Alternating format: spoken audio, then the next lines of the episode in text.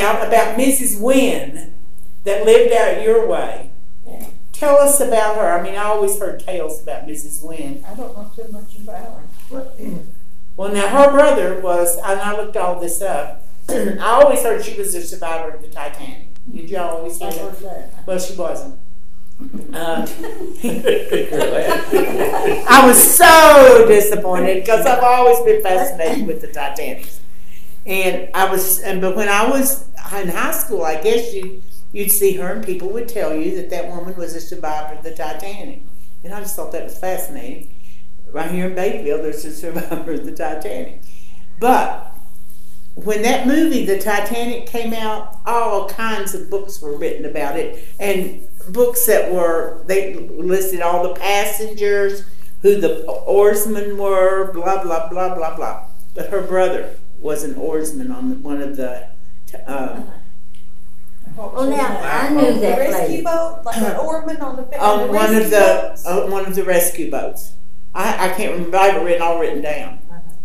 I have it all written. Susie, all she had to say is, I didn't drown on the Titanic, so. You know why? Nobody knew. But uh, I was. I remember how disappointed that I was. Well, she was well-to-do. Yes, she was really well to do. I always heard that house that she lived in was. I've been in that house in the barn too. Yeah, I love that barn. Also, I hope they Oh, never had the tear that barn. Things in it, Uh, all kinds of pretty dishes and cabinets and beautiful things in there. well, she owned that all. prison? I It's know. It's not there There anymore. It's on building fifty-two that was where that, uh, Estes lived. uh, Yeah, you know, yeah, where Forrest Estes lived. You know that that barn that looks like something out of Switzerland has that little round Yeah. window. It was right there. The house was Well, there. now, there was a building out from her house on another little knoll there that started as a dance hall. I mean, that's, I think she came here from Chicago maybe. She had a fancy house in Chicago, I understand. And she built this dance hall and then in the, whenever prohibition started, they had sort of shut things down and it stopped. Oh, I understand that's what it was for. She told me that, uh, she said, I'm a Jew. She said, no, she said, I was married to a Jew. Well, her name was not W I N N. It was W H E N, and that is a Jewish name. Okay, and then thought she, it was W-H-E-N. W-I-E-N-D. No, I was down at the courthouse looking all this stuff up, uh, and she owned a bunch of um, oil leases, property. I mean, she was a rich woman. yeah, she was. Yeah, W H E N. That's I how never she's. heard that name around here. I think only. But they called her Mrs. Wynn, and you just assumed it was spelled W I N N. Well, does But she that have was one of any those I family? knew was over in Owsley County, there was winds over there. Well, But Yeah. Jack would take her coal, and she would always, when she would order it, she'd say, "Bring your little woman with you," and I would go, and we'd stay a long time, and she'd show me all of her her pretty things, and she'd say, "Sometime I'm going to give you something," but she never did. Well, you know, when her husband died, from the time he died, every year on his the anniversary of his death and at Christmas, she would make candy and bring it to Emmett Doherty because she said that he- had such a dignified funeral, you know, and uh, and he looked so good in his casket. But um, yeah, that that was interesting. And I tell you somebody else that was interesting was? Huh? He died here. I don't know where he's buried, but Never heard of it. so did your dad, uh, Dan, did he get any, uh, uh, books or any, uh, souvenirs or stuff like that from, Ron Lee. Beatty's wife there when they went back? Yes, she he did. I was wondering, maybe she might have, have been on some of those early ships there, because she traveled a lot. Dan gave me a couple of boxes of just pictures, and, uh, there was more pictures of Genevieve than anything else. It wasn't many historical Yes. pictures, just her traveling in Europe and all that sort of stuff. I picked out what pictures would be of any benefit historically wise here. And a couple of years ago, some of her relatives came in here from North Carolina, and I gave them. Who. Genevieve's? Yeah, I gave them those extra pictures because they were of no historical importance. I had pictures of her and the judge. and Well, then- some of them were journals written by Genevieve, and I, I remember going through this stuff. Ronald Lee ultimately has it all. When I, Dan gave me a, uh, uh, an accounting book for a distillery in Beattyville, 1876, 77.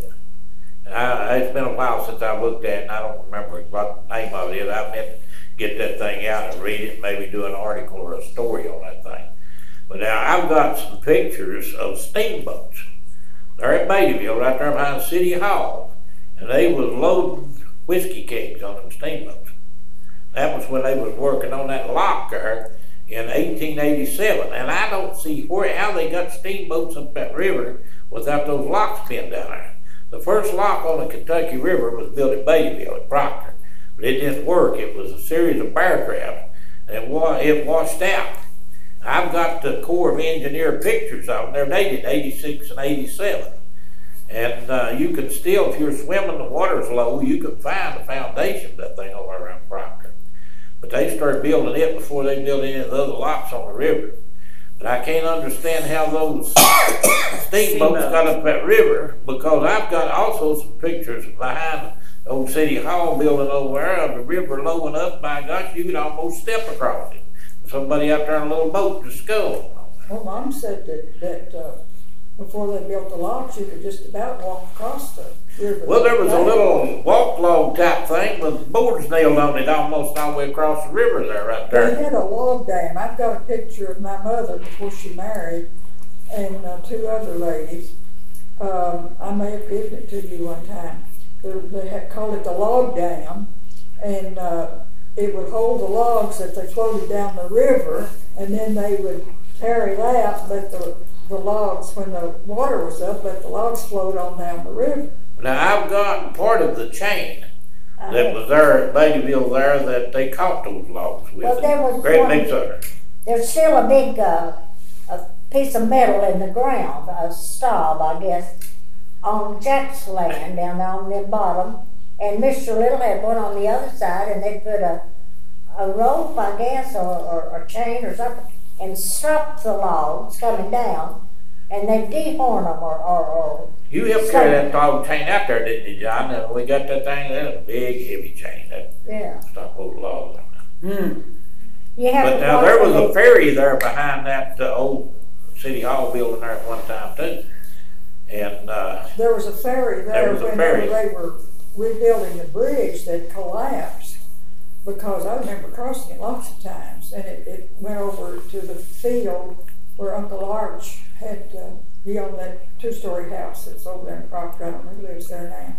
But, uh, we- had to ferry across the river after that bridge fell, before they got another one built back, but there may have been a ferry there many years before. they, I was told that there was one there many years before, but I've never seen a picture of it. The only picture I've got of a ferry in Lee County is down there in Heidelberg. He had a ferry across there, I've got a picture of that one. And I've, I've got a picture of that Fridays Creek Bridge up there, it washed out.